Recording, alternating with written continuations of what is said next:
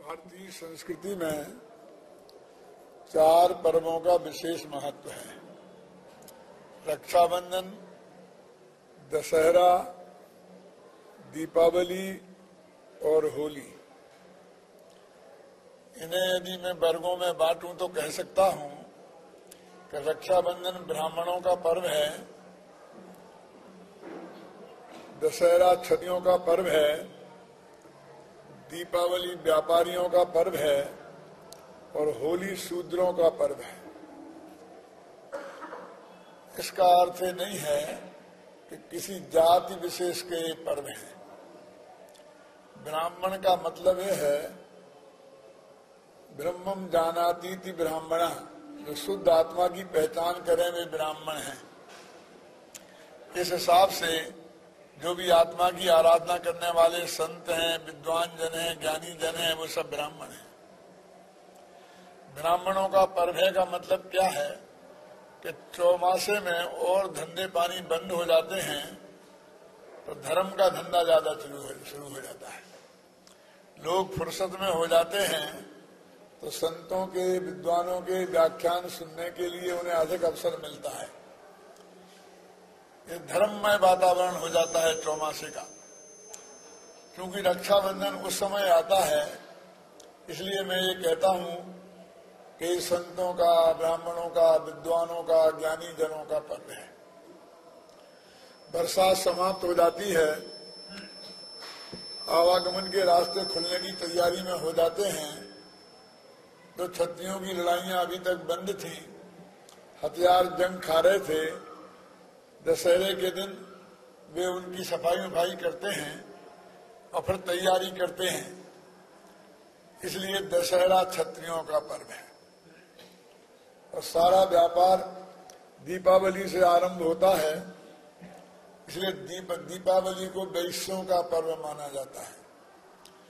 और जब बसंत ऋतु आती है, व्यापारी सारा व्यापार करके लौट के आ जाते हैं कमा धमा कर छत्री भी युद्ध जीत जीत कर वापस आ जाते हैं, वहाँ खेतों में अनाज आ जाता है और बढ़िया मौसम होता है तो सभी पर शूद्रता हावी हो जाती है। और चारों ही वर्ण के लोग शूद्र हो जाते हैं। कहते हैं ना, कि होली के दिनों में, समझे ना, बुढ़ापे में भी जवानी चढ़ जाती है। हर आदमी रंगीन हो जाता है। जहाँ कीचड़ उछलने लगे, न केवल हाथों से, बल्कि बाणी से भी तो समझ लेना इस शूद्रों का आ गया इन चार पर्वों में दो पर्व जैन समाज ने अपनाए। एक रक्षाबंधन और एक दीपावली। दो पर्वों को नहीं अपनाया अहिंसक जैन धर्म, हिंसा की हत्यारों की जिसमें पूजन हो, और किसी को मारना ही जिसका उद्देश्य हो लाखों लोग मिलकर एक बार मरे हुए रावण को लाखों बार मार चुके हैं और गाँव गाँव में हर साल मारते ही रहे कब तक?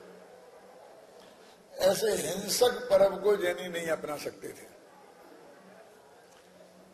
और ये देश का द्योतक था और होली राग का द्योतक है। राग देश के दो तक दोनों पर्वों को जैनियों ने छोड़ दिया और रक्षाबंधन और दीपावली दोनों धर्म के पर्व थे। और जैन समाज आज अधिकांश वैश्य समाज है, व्यापारी समाज है। इसलिए भी ये दो पर्व जैनियों ने अपना लिए ये पर्व कोई कभी शुरू हुए होंगे, इसकी कल्पना नहीं की जा सकती है, फिर भी संयोग वसात कुछ ऐसी घटनाएँ घट गई कि प्रत्येक धर्म वालों ने अपनी उन घटनाओं के साथ इन पर्वों को जोड़ दिया। आज तो अपन को दीपावली की चर्चा करनी है। दीपावली दशहरे को रावण को मारकर लक्ष्मण बीस राम लक्ष्मण बीस दिन में लौटकर श्रीलंका आए थे। लंका से अयोध्या आए थे और वहाँ जो खुशियाँ मनाई गई थी, इसलिए उन्होंने उसे उससे जोड़ दिया। विजया दशमी और उसके बाद में दीपावली जैनियों के भगवान महावीर का निर्माण हुआ था। दयानंद सरस्वती का आर्य समाजों का उसी दिन निर्माण हुआ था। उनका भी देह विलय उसी दिन हुआ था। और और भी लोगों ने अपने अपने धर्म के हिसाब से इनके साथ चीज़ों को जोड़ लिया अभी अपन को तो जैन धर्म के संदर्भ में बात करनी है। दीपावली की। ये दीपावली पर्व हम उत्साह से नहीं मनाते हो ऐसी कोई शिकायत हमें नहीं है। उत्साह से नहीं, बल्कि हम अति उत्साह से मनाते हैं। पटाखे फोड़ते हैं, लड्डू खाते हैं, दूसरे को मुबारकबाद देते हैं। लेकिन मेरी समझ में ये नहीं आता है कि किस खुशी में लड्डू खाए जा रहे हैं। किस बात की मुबारकबाद दी जा रही है? किस खुशी में पटाखे छोड़े जा रहे हैं? जब हम ये मानते हैं कि भगवान महावीर का आज निर्वाण हुआ था, माने वो हमें छोड़ के गए थे, ये संयोग का पर्व नहीं है, ये वियोग का पर्व है, ये ईद नहीं है, ये मुहर्रम है। ईद और मुहर्रम का अंतर तो मुसलमान भी जानते हैं ना। लेकिन हम जैनी भूल गए। किस बात की मुबारक दे रहे हैं आज हमें? कि कल तक भगवान महावीर थे, उनका रोज़ाना व्याख्यान होता था सात सात घंटे और बारह बारह मिनट दिन भर हमें व्याख्यान सुनना पड़ता था। अब आज गए और हमें छुट्टी मिल गई। क्यों? कल से आराम में रहेंगे। किस बात की खुशी है? किस बात की मुबारक है? किस बात के लड्डू बांटे जा रहे हैं? क्यों? ये आज हमारे भगवान महावीर के वियोग का दिन है, संयोग का दिन नहीं। इस बात को समझने के लिए कल्पना करें कि हमारे परम पूज पिताजी का जिस दिन स्वर्गवास हो जाए तो उस दिन हमारी मनस्थिति कैसी होनी चाहिए? क्यों? लड्डू बांटेंगे, खुशियाँ मनाएँगे, पटाखे छोड़ेंगे, एक दूसरे को मुबारक देंगे कि आज मुझे वो राज तिलक होने वाला है, तिजोरी की चाबी मेरे हाथ में आ जाएगी। मन में भी ऐसा हो तो भी बाहर से ऐसा नहीं किया जाता है। तो आज हमारे पिता का नहीं बल्कि परम पिता का, हमारे धर्म पिता का हमसे वियोग हुआ था। तो वो दिन कैसा होगा, उसकी कल्पना हमें करना चाहिए। इस बात को समझने के लिए आपको मेरे साथ चलना पड़ेगा, कहीं नहीं, घबराना नहीं। आज से 2500 वर्ष पहले पावापुरी में आपको अपने मन को ले जाना पड़ेगा। और आप कल्पना कीजिए दो मिनट के लिए कि आप जयपुरवासी नहीं हैं। अभी जयपुर में नहीं है, बाबापुरी में है। 2500 वर्ष पहले का समय है। आप उन लोगों में से हैं जिनने पिछले 30 वर्ष से लगातार भगवान महावीर की दिव्य ध्वनि रोज़ाना सुनी थी, सात घंटा और बारह मिनट। आप जानते हैं, ऐसा एक नाम याद है, पुरुषोत्तम बाबू आपको? एक आध नाम ऐसा मालूम है कि जिसने आदि से लेके अंत तक तीस वर्ष तक लगातार रोज़ाना सात घंटे और बारह मिनट भगवान महावीर की दिव्य ध्वनि में आदि से अंत तक उपस्थिति दर्ज कराई हो। एक आध नाम मालूम है? गौतम स्वामी, गणधर गौतम स्वामी पहले दिन से उनके व्याख्यान में मौजूद थे और अंतिम व्याख्यान तक उनके मौजूद रहे, है ना? हज़ारों लोग रहे होंगे, एक का नाम हमें मालूम है।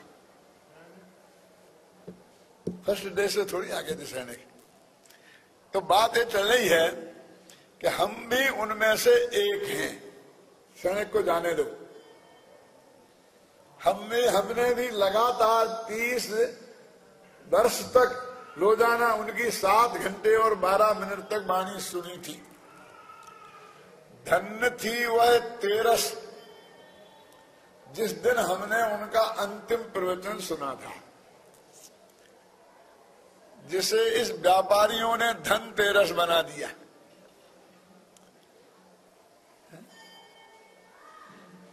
इस व्यापारी समाज से और क्या अपेक्षा की जा सकती है? लेकिन चतुर्दशी के दिन जब हम गए तो भगवान के दर्शन तो हुए थे। पर प्रवचन सुनने को नहीं मिला था। क्योंकि उनकी दिव्य ध्वनि का अवरोध हो गया था योग निरोध हो गया था। लेकिन फिर भी दर्शन मिले थे।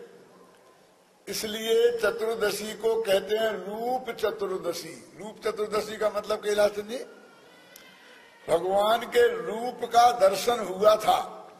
शब्द श्रवण करने को नहीं मिले थे। धन्य तेरस और रूप चतुर्दशी।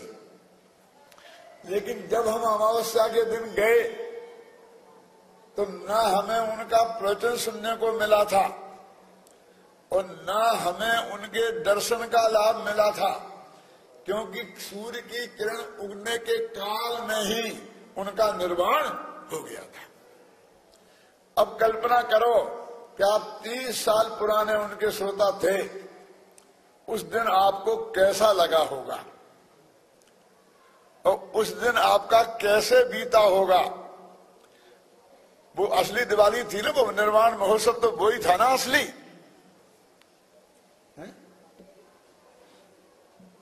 तो यदि आज हम उस निर्माण महोत्सव को मना रहे हैं तो हमारी मानसिक स्थिति लगभग वैसी होनी चाहिए ना।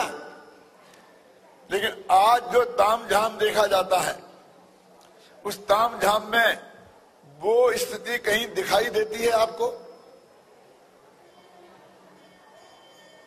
इसलिए हमें एक बार गंभीरता से इस बात पर विचार करना चाहिए कि दीपावली हमारा महान पर्व है, लेकिन भगवान महावीर के संयोग का नहीं, वियोग का पर्व है।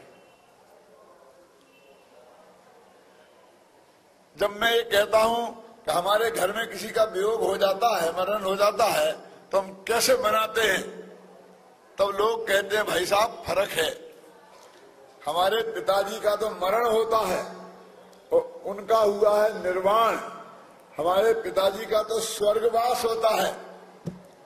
कहते हैं, स्वर्गवास? क्या पता नरकवास हुआ कि स्वर्गवास हुआ? लेकिन उनका तो गारंटी से निर्माण हुआ था ना। निर्वाण माने जिस जन्म के बाद द्वारा माँ के पेट में न जाना पड़े, जिस मरण के बाद। उस मरण को निर्वाण कहते हैं। उस देह के विलय को निर्वाण कहते हैं। और द्वारा किसी जगह जन्म लेवे तो उसे मरण बोलते हैं। इसलिए ये हमारे लिए खुशी का पर्व है। खुशी का पर्व है। क्यों? क्योंकि आज भगवान महावीर को वो चीज़ उपलब्ध हो गई थी, जिसके लिए वे नौ नौ भव से प्रयत्न कर रहे थे। और पीछे जाए तो मारीच की पर्याय से इस कोशिश में लगे थे। क्यों? वो चीज़ आज उन्हें उपलब्ध हो गई। इससे ज़्यादा और खुशी का दिन क्या हो सकता है?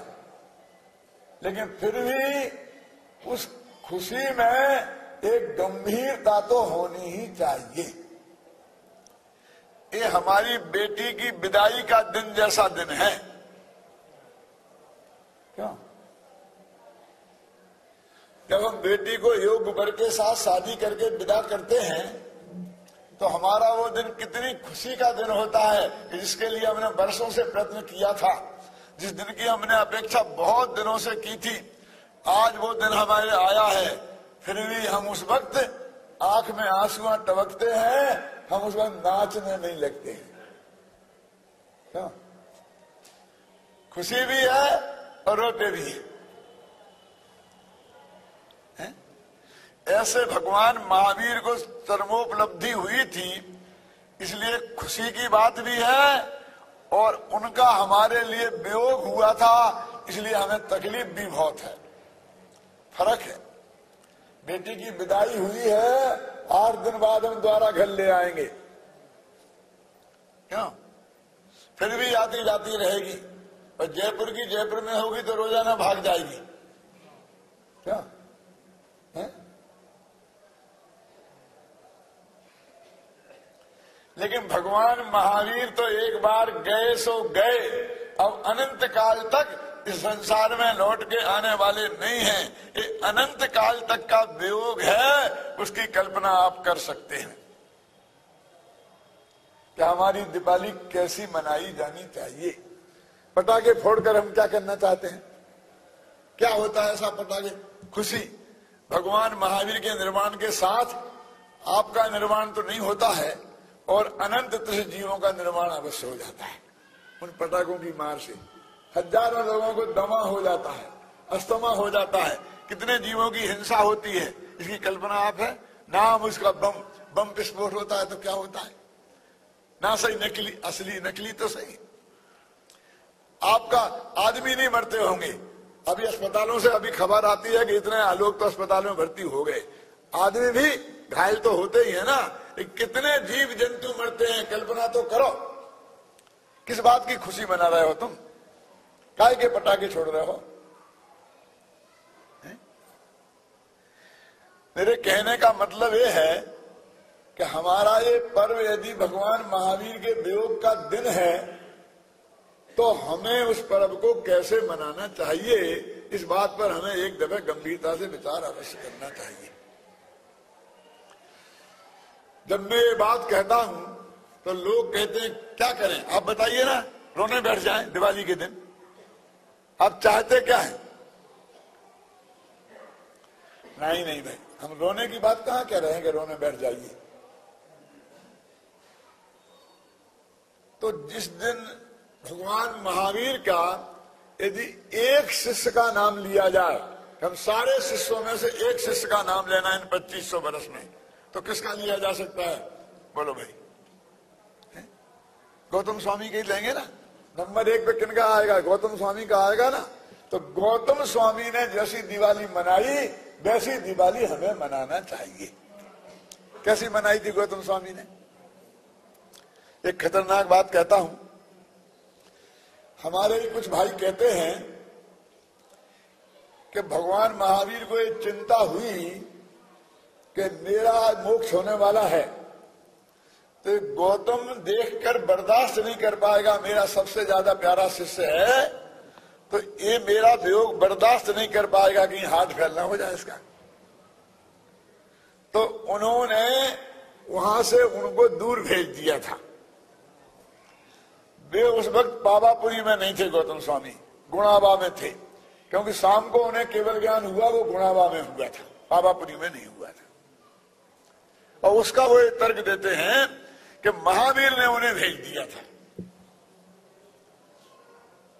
मेरा कहना यह है, जरा गंभीरता से विचार करो कि जब भगवान महावीर का नंबर वन का शिष्य, जिसने शाम को ही केवल ज्ञान की प्राप्ति कर ली, क्या महावीर के केवल ज्ञान में ये बात नहीं आई थी कैसे शाम को केवल ज्ञान होने वाला है सुशील जी?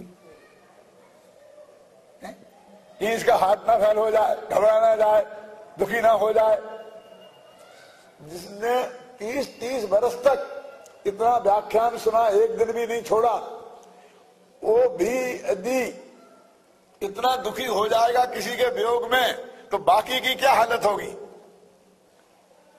अरे भाई, वियोग तो बहुतों को होता है।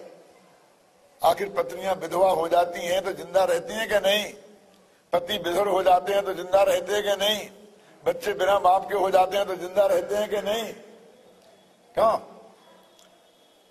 और माँ बाप के सामने जवान बेटे चले जाते हैं तो वे ज़िंदा रहते हैं कि नहीं कैलाश जी? कहते हैं ना। तो, तो गौतम स्वामी से महान हो गए थे कि उनने तो बर्दाश्त कर लिया। और गौतम स्वामी बर्दाश्त नहीं कर पाते। न केवल गौतम स्वामी का अपमान है उनके वैराग्य का अपमान है बल्कि भगवान महावीर के केवल ज्ञान का अपमान है। उन्हें तो मालूम था इसे केवल ज्ञान होने वाला है। क्यों?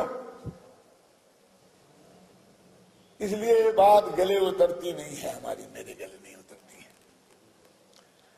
तब लोग पूछते हैं तो ठीक है, फिर वे क्यों नहीं थे वहाँ सारी दुनिया तो दौड़ के आ जाती है।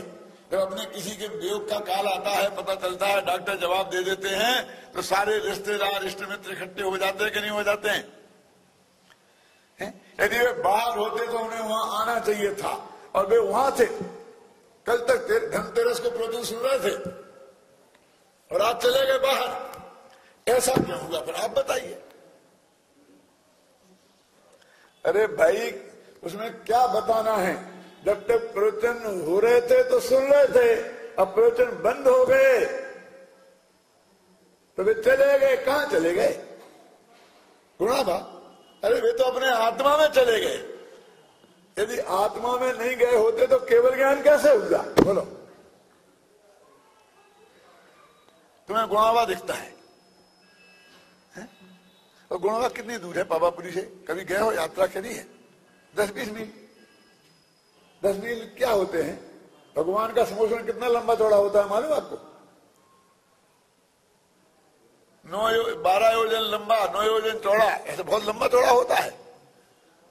माने वो बीस मील से बहुत ज़्यादा लंबा चौड़ा होता है। तो वे समोसर में ही तो थे। उसी एरिया में तो थे, गए कहा थे? प्रवचन नहीं सुन रहे थे। क्या प्रवचन बंद हो गया था? तो उन्होंने प्रवचनों में कहा था, अपने आत्मा में समझ आओ स्वयं में जमो, स्वयं में रमो, स्वयं में ही समा जाओ। तुम्हारा कल्याण इससे ही होगा। तो उनने वही किया। इसलिए इसमें कौन सी बड़ी बात है कि वे वहाँ क्यों पहुँच गए? तो गौतम स्वामी स्वामी ने दीपावली कैसे मनाई थी? मैं आपसे बात कर रहा था, महात्मा गांधी ने कुछ ऐसे सोनकों की फौज तैयार की थी, मारने वालों की नहीं, मरने वालों की। मारने का अंग्रेज़ लोग ऑर्डर देते थे कि इस भीड़ को मारो तितर बितर कर दो। और यदि कोई ढंग से वो काम कर लेता था तो उसकी तरक्की होती थी। वो एसपी से आईजी बना दिया जाता था। क्यों? तनख्वाह मिलती थी अच्छी। लेकिन महात्मा गांधी ने जो फौज तैयार की थी, वो मरने वालों की, मारने वालों की नहीं। गोली चलाने वालों की नहीं, गोली खाने वालों की। और तनख्वाह क्या मिलती थी? सैनिकों को कुछ नहीं घर बार भी जा सकता है, जेल में भी जाना पड़ सकता है। इस कीमत पर उन्होंने सैनिक भर्ती किए मरने वाले। और वे लाखों की संख्या संख्या में इस देश में, उस अहिंसा की फौज में सैनिक भर्ती हो गए। तो मैं एक बात कहना चाहता हूँ कि जब एक जुलूस जा रहा था, एक आदमी के हाथ में झंडा था। पीछे उसके भीड़ थी, सामने पुलिस लगी हुई थी। पुलिस सुपरिटेंडेंट ने आवाज़ लगाई कि झंडा नीचे झुका दो और वापस लौट जाओ, नारे बंद करो। कोई नहीं माना। तो उसने धमकी दी कि मैं गोली चला दूँगा। झंडा झुकाओ, नहीं तो मैं गोली चला दूँगा। मैं तीन तक बोलूँगा। और तुमने झंडा नहीं झुकाया तो गोली मार दूँगा। और उसने कहा, एक, दो, और तीन कहा, और गोली मार दी, और वो आदमी मर गया जिसके हाथ में झंडा था। वो गिर गया, लेकिन झंडा नहीं गिरा। उसके पीछे वाले ने थाम लिया। फिर उससे कहा, झंडा झुका दो नहीं तो मैं गोली मार दूँगा। एक, कि क्या एक एक करता है, मारता क्यों नहीं? तुझे मालूम नहीं है? ये मुझसे कहने की ज़रूरत है, मैंने उसके हाथ में से झंडा थामा है, जिसे तूने अभी गोली मारी है। अभी बात कहने की ज़रूरत रह गई। उसने उसे गोली मारी तो पीछे वाले ने झंडा थाम लिया। सैकड़ों की लाश बिछ गई, लेकिन झंडा नहीं गिरा नहीं गिरा और नहीं गिरा। भगवान महावीर ने जिस धर्म तत्व के प्रचार करने के लिए झंडा थामा था, वो निर्वाण गए। तो गौतम स्वामी ने वो झंडा थाम लिया और शाम को केवल ज्ञान हो गया और उनकी दिव्य ध्वनि फिरना शुरू हो गई। महावीर गए, लेकिन झंडा नहीं गिरा। बारह बरस बाद गौतम स्वामी को जिस दिन निर्वाण हुआ, उसी दिन स्वधर्म स्वामी को केवल ज्ञान हुआ। उसी दिन, बारह वर्ष बाद। बे गए तो सुधर्म स्वामी ने झंडा थाम लिया। उसके बारह वर्ष बाद, सुधर्म स्वामी को जिस दिन निर्वाण हुआ, उसी दिन जम्मू स्वामी को केवल ज्ञान हुआ। और उनने झंडा थाम लिया। इन्हें अनुबद्ध केवल कहते हैं। एक किरण से हुए उसके बाद जब उनका निर्माण हुआ तो सुत केवलियों ने झंडा थाम लिया। और वो झंडा, वे सब गए, लेकिन आज तक वो झंडा गिरा नहीं है। भगवान महावीर की दिव्य ध्वनि का सार आज तक जो हमारे पास आया है, वो कैसे आया है? झंडा गिर गया होता तो हमारे पास नहीं आता। आज किसके पास है वो झंडा? हमारे पास है। बताना नहीं, हमारे पास माने हमारे नहीं हमारे माने जो भगवान महावीर की वाणी को समझे और उसे जन जन तक पहुँचाने का प्रयत्न करे, उन सभी के हाथ में है। है ना? हमारे हाथ में है, तुम्हारे हाथ में है। अब महावीर तो आज आएँगे नहीं, गौतम स्वामी नहीं आएँगे। मैं क्यों? सुधर्म स्वामी नहीं आएँगे जम्मू स्वामी नहीं आएँगे कुंद कुंद भी गए, स्वामी जी भी गए, क्यों? अब तो किनके हाथ में है? अपन नहीं थामेंगे तो ये समझ लो जो गलती पच्चीस सौ वर्ष में नहीं हुई, वो गलती हमसे हो जाएगी। कैसे मनाना भगवान महावीर की निर्माण महोत्सव को, दीपावली को कैसे मनाना, इसका अंदाज़ा आपको तो लगा होगा ना? क्या क्या तरीका होना चाहिए भगवान महावीर की दीपावली मनाने का? क्योंकि जो बात उन्होंने दिव्य ध्वनि में तीस वर्ष तक लगातार कही। भाग्य से आज वो हमें उपलब्ध है। हम भगवान महावीर की स्तुति करते हैं ना, महावीर अष्टक में। तो उसमें लिखा है, यदि या बाग गंगा विविध नय कल्लोल विमला, है ना? इधानी मप्पे शाम बुद्ध जन्मरालई प्रचत हे भगवान महावीर, जिस आपने जो बाणी रूपी गंगा बहाई थी, वो आज भी बह रही है। हमें तो नहीं दिखती है? हाँ कि भैया कौओं को नहीं दिखती है, हंसों को दिखती है। बुद्ध जन मरालई परचतई। जो बुद्ध जन रूपी मराल हैं, उनको वो वाणी गंगा आज भी दिखाई देती है। वो भले छीण धारा हो गई हो, लेकिन धारा बंद नहीं हुई है। वो भगवान महावीर की दिव्य ध्वनि का सार आज भी बराबर आचार्य परंपरा से हमारे पास तक हमें प्राप्त है। और गंभीरता से विचार करने की बात यह है कि यदि हमने अपनी आगामी पीढ़ी तक ये नहीं पहुँचाया तो हम वो अपराध करेंगे जो हमारी पुरानी सवा सौ पीढ़ियों ने नहीं किया। क्योंकि हमारी एक भी पीढ़ी ने वो गलती कर दी होती तो आज ये दिनवाणी हमारे पास नहीं होती। एक बात मैं आपसे पूछता हूँ कि हमारे माँ बाप से जो भी संपत्ति हमें प्राप्त होती है, मनुष्य में और पशुओं में क्या फ़र्क है? पशुओं को अपने माँ बाप से कुछ नहीं मिलता जन्म के अलावा। उन्हें सब कुछ स्वयं सीखना पड़ता है बिना किसी गुरु के, और अपनी आजीविका स्वयं करनी पड़ती है। अपनी रक्षा भी स्वयं करनी पड़ती है। लेकिन मनुष्य को अपने माँ बाप से कुछ ना कुछ अवश्य मिलता है। ये फ़र्क है आदमी में और पशुओं में। जब मैं ये बात कहता हूँ तो बहुत लोग कहते हैं कि तुम करोड़पतियों के बीच में रहते हो, इसलिए ऐसी बातें करते हो। अभी करोड़ों गरीब ऐसे हैं कि जिन्हें अपने माँ बाप से कुछ नहीं मिला। मैं कहता हूँ, मैं ये बात नहीं मानता। मनुष्य गति में ऐसा हो ही नहीं सकता है। अरे, उन्हें कुछ संपत्ति नहीं मिली होगी तो कर्जा मिला होगा, लेकिन मिला अवश्य होगा। समझते माँ बाप से मिलता अवश्य है और हमें अपने माँ बाप से जो कुछ भी प्राप्त होता है, उसे हम अपनी संतान को सौ गुना, दस गुना करके देने, दे जाना चाहते कि नहीं दे जाना चाहते? बोलो। दे जा पाए कि नहीं दे जा पाए, वो अलग बात है। लेकिन हरेक की भावना तो रहती थी कि मैं सारी ज़िंदगी किराए के मकान में रहा, लेकिन बेटों को तो दो कमरे का मकान दे जाऊँगा, मरूँगा तो उसके पहले।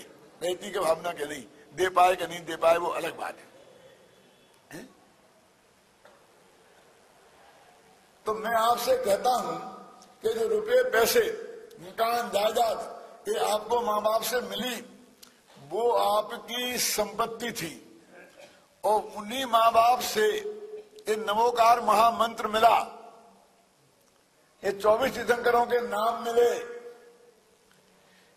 ऐसा खान पान मिला कि कोई शराबी बगल में बैठा हो तो उसकी गंध से हमें वोमिटिंग हो जाए। कहीं मांस का टुकड़ा हमें दिखाई दे जाए तो उस दिन हमसे खाना नहीं खबे ऐसे जो संस्कार हमें मिले माँ बाप से वो हमारी संपत्ति नहीं है क्या विपत्ति है। अगले रुपये पैसा मिला के ये भी मिला, बोलिए। आपको ये जैन कुल के संस्कार मिले, स्वयं पवित्र, अहिंसक, शुद्ध, सत्व सात्विक ये भी संपत्ति है। यदि ये संपत्ति है तो इसे दस गुनी करके दे जाने की भावना आपकी क्यों नहीं होती है? होनी चाहिए ना?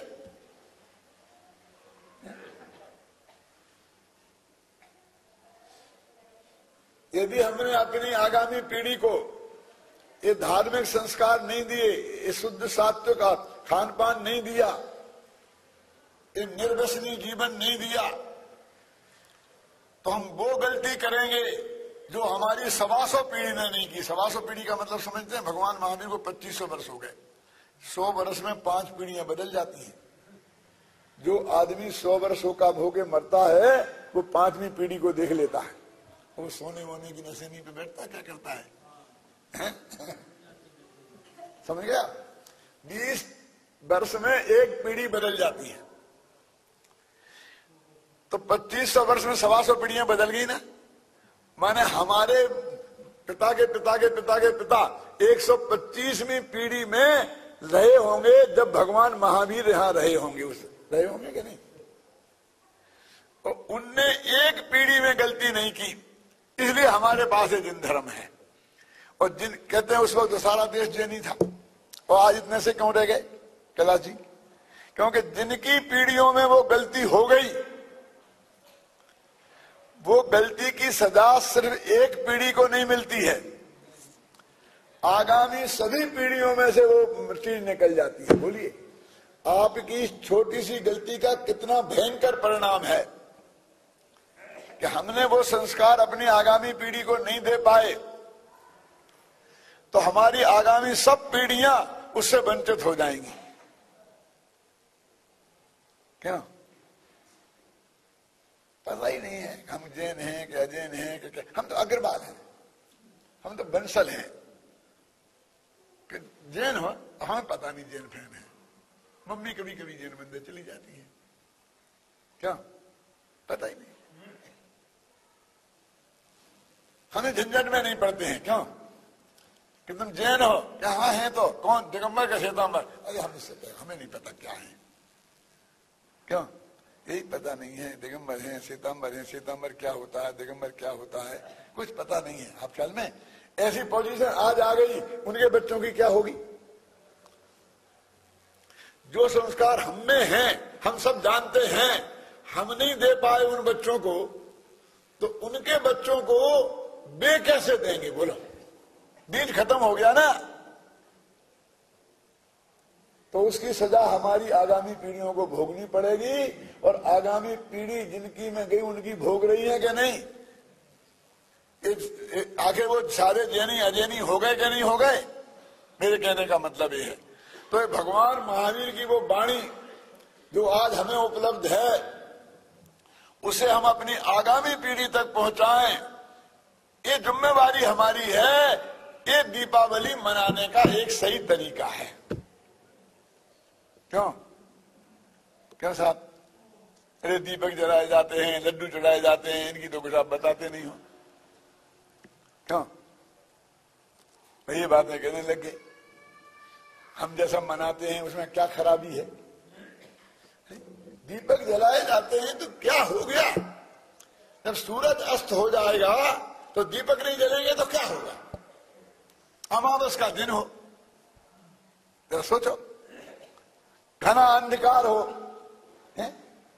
और सूरज अस्त हो जाएगा तो दीपक जलेंगे कि नहीं? तो भगवान महावीर जैसा सूरज अस्त हो गया तो लोग दीपक जलाकर अपना उजाला की व्यवस्था करी, उसमें कौन से गजब हो गया? दीपक ज्ञान का प्रतीक है। क्यों? जब भगवान महावीर की दिव्यधनी कृति थी तो सब चुपचाप बैठे बैठे सुनते थे ना, चार ज्ञान के धारी गौतम गणधर भी। ये नहीं कहते कि आज मेरा भी एक व्याख्यान होना चाहिए, क्यों? हमारे गुरुदेव तक की परंपरा आई कि नहीं आई? बोलो। कि जब गुरुदेव सोनगढ़ में रहते थे कांजी स्वामी तो बड़े बड़े पंडित चुपचाप बैठे, गाय जैसे सुनते रहते थे, कोई को मन में विकल्प नहीं आता कि हमारा प्रवचन कब होगा। उनके सामने किसी का नहीं होता था, बस अकेला वही सुनाते थे। मैं उन भाग्यशालियों में से हूँ कि मुझे उनने आज्ञा दी कि नहीं, तुम करो, और मैंने किया हूँ न उसके पहले किसी का हुआ, न उसके बाद किसी का हुआ, सुशील जी। क्यों? और गुरुदेव गए तो अब गाँव गाँव में चलने लगे ना हमारे 500 विद्वान, और गाँव गाँव में प्रवचन करने लग गए कि नहीं करने लग? गए ये दीपक जल गए। सूरज अस्त होता है तो दीपक जलाए जाते हैं, और क्या किया जाता है? तो ज्ञान का दीपक जलाएँ। गाँव गाँव में हम पाठशाला खोलें। एक दीपक जलाने का अर्थ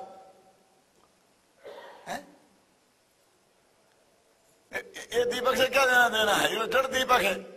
जग के जड़ दीपक क्या होगा? इसे क्या होने वाला बोले?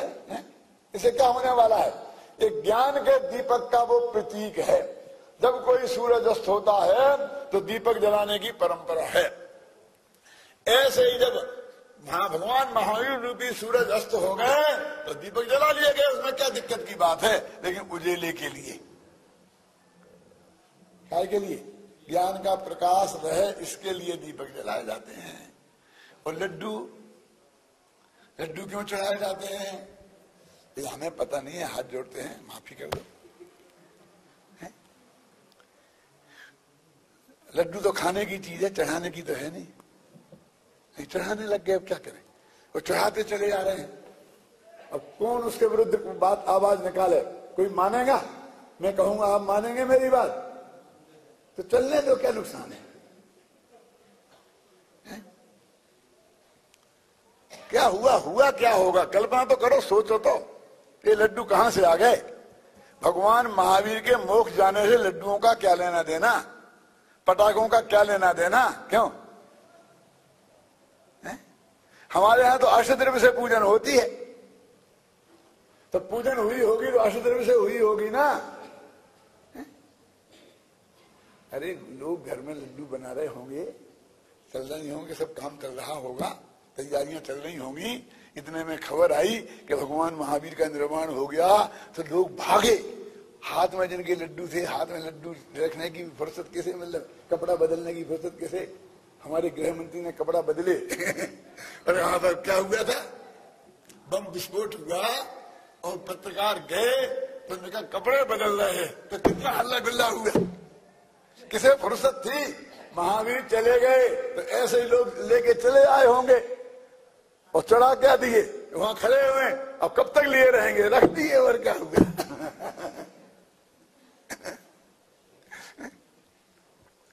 कौन सी परंपरा में हमारे यहाँ कहा से कब क्या शुरू हो गई, कोई इतिहास हो तो बताओ, क्या मतलब है उसका? लेकिन भाई साहब, जो रीति चल पड़ती है, मैं कुरीति तो नहीं कहना चाहता। जो रीति चल पड़ती है, उससे लड़ना बड़े बड़े लोगों का भी काम नहीं है, क्योंकि वो तत्व ज्ञान एक तरफ़ रखा रह जाएगा और वो झगड़ा नया खड़ा हो जाएगा। चलने दो लड्डू चढ़ने दो कोई दिक्कत नहीं है। क्या? लेकिन ये तत्व ज्ञान की बात भी साथ में चलने दो। और फिर एक बात ऐसा है देखो लड्डू लड्डू माने बर्फ़ी क्यों नहीं? चकती क्यों नहीं? क्यों? क्योंकि लड्डू गोल होता है। और गोल का मतलब समझते हैं? जिसका ना आदि हो, ना जिसका अंत हो। क्या? जिसकी ना आदि हो और ना जिसका अंत हो। लड्डू ऐसा होता है, अनंत होता है, चक्कर ऐसा उंगली फेंट जाओ तो चक्कर कभी खत्म होगा? ऐसा लगाते जाओ लगाते जाओ लगाते जाओ यदि कौन न चकती होगी तो उसका अंत आ जाएगा। तो भगवान आत्मा अनादि अनंत है, इस बात का प्रतीक है, वो अनादि अनंत लड्डू, जिसका कभी अंत नहीं आता है जो कहीं से शुरू नहीं होता। और भगवान आत्मा, आनंद का कंध है ना? रस का कंध है लड्डू जैसा? और बहुत मधुर है, बहुत मीठा है। क्यों? तो लड्डू हमारे उस आत्मा का प्रतीक है कि तुम उस आत्मा में जम के लड्डू खाओ। चढ़ाते क्यों? दूसरों को क्यों देते हो? लड्डू तो खाने की चीज़ होती है चढ़ाने की? क्यों? और चढ़ाना हो तो चढ़ाओ। उससे कोई फ़र्क नहीं पड़ने वाला है। लेकिन ये असली चीज़ क्या है? वो हमारे पास कैसा नहीं नहीं, दूसरा कारण है तो आप बता देना, हम मान लेंगे। और अगली दिवाली पे जनता को वो समझा देंगे, हमें क्या फ़र्क पड़ता है? हमें तो जो बात सामने आए, वो बतानी है आप लोगों को क्यों? वे चढ़े तो क्या और नहीं चढ़े तो क्या? लेकिन एक ज्ञान दीपक जलते रहना चाहिए। ये आत्मा की मधुरता कायम रहनी चाहिए। और अनंत अनंत भगवान आत्मा हमारी दृष्टि में आना चाहिए और हमारी आगामी पीढ़ी में तक बढ़ना चाहिए। हम ये संकल्प करें आज के दिन कि हम गाँव गाँव में महावीर के तत्व ज्ञान की पाठशालाएँ खोलेंगे, स्वाध्याय शालाएँ खोलेंगे, चलाएँगे। यदि कहीं चलती होगी तो हम उसमें प्रवचन सुनने जाएँगे। यदि पाठशाला चलती है तो हम अपने बच्चों को उसमें पढ़ने के लिए भेजेंगे। भगवान की वाणी जिनवाणी जो है आज हमें उपलब्ध है, उसे हम जन जन तक पहुंचाएँगे। भाषण देने वाले भाषण के माध्यम से, किताबें लिखने वाले लिखने के माध्यम से, जो ना लिख सकते हैं, ना बोल सकते हैं, वे छपा सकते हैं। ना जो लिख सकते हैं, ना बोल सकते हैं, ना छपा सकते हैं, वे बांट सकते हैं। क्यों?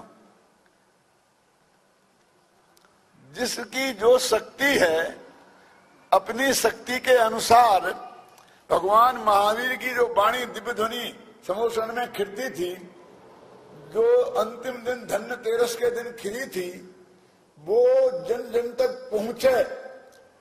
और पंचम काल के अंत तक तो रहेगी ना? रहने ही वाली है। उसमें हमारा भी एक योगदान हो।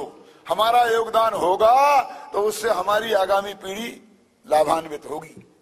हम नहीं करेंगे तो भी ये कायम रहेगी, लेकिन हमारी पीढ़ी में से वो बात निकल जाएगी। एक मदारी था। डुगडुगी बजा के बेचारा पेड़ पालता था, बंदर का नाच दिखा दिखा करके लोगों को। क्या? एक गया चौराहे पर एक दुकान के सामने डुगडुगी बजाना शुरू किया, भीड़ इकट्ठी होने लगी, सेठ जी आए, दुकानदार, अरे, यहाँ से हटना लायक। हमारे भीड़ दुकान के सामने भीड़ इकट्ठी मत कर। कि नहीं, सेठ जी, में तो दुकान तो आपकी अंदर है, ये सड़क तो गवर्नमेंट की है। नहीं नहीं, हमारी दुकान के सामने नहीं कर सकते हो। तो ऐसा करो सेठ जी, मैं बच्चों को खेल दिखाऊँगा ना बंदरी का। तो तुम और तुम्हारे बच्चे मुफ़्त में देख लेना किराए में। और दिखा लेने दो यहाँ। कि नहीं नहीं मैंने कह दिया ना, हम नहीं दिखाने देंगे। कि ठीक है, हम जाते हैं। अब हमने तो ज़िंदगी में जो धंधा अपनाया है, डुगडुगी बजाने का आजीब कहीं ये है। तो ये तो डुगडुगी बजेगी, बंद होने वाली नहीं है। तुम्हारी दुकान के सामने नहीं तो उनकी दुकान के सामने, उनकी नहीं तो उनके सामने। इस मोहल्ले में नहीं तो दूसरे मोहल्ले में। इस गाँव में नहीं तो दूसरे गाँव में, हिंदुस्तान में सात लाख गाँव हैं। हमारी ज़िंदगी कितनी सी है? लेकिन तुम सोच लो कि यदि तुमने यहाँ डुगडुगी नहीं बजाने दी तो तुम्हारे बच्चे तमाशा देखे बिना रह जाएँगे। हमारी डुगडुगी बंद होने वाली नहीं भगवान महावीर की वाणी की डुगडुगी तो बजेगी पंचम काल के अंत तक। यदि आपने उसमें सहयोग नहीं किया, असहयोग किया तो आपके बच्चे, आप उससे वंचित रह जाएँगे। सोच लो क्या करना। इस भगवान महावीर की वाणी रूपी गंगा में जिन वाणी को गंगा बोलते ना, साथी तो गंगा, एक बीतराग वाणी, उसमें हम स्वयं नहाएँ, अपने परिवार वालों को नहाएँ, अपने इष्ट मित्रों को नहाएँ। ख्याल में है ना? मैं जानता था कि सब दिवाली पे जितने लोग आते हैं, सब भाग जाते हैं। आज तो भाग से इतने बैठे हैं। इसलिए मैंने एक किताब सबको बटवाई। कि बांट दो, सबको पहुँच दो। अब जाके घर पे तो पढ़ेंगे ना, आप भी ले जाना। क्योंकि बोलने का समय तो बहुत कम होता है। और इसमें बहुत बातें लिखी हैं, दीपावली के बारे में, रक्षाबंधन के बारे में।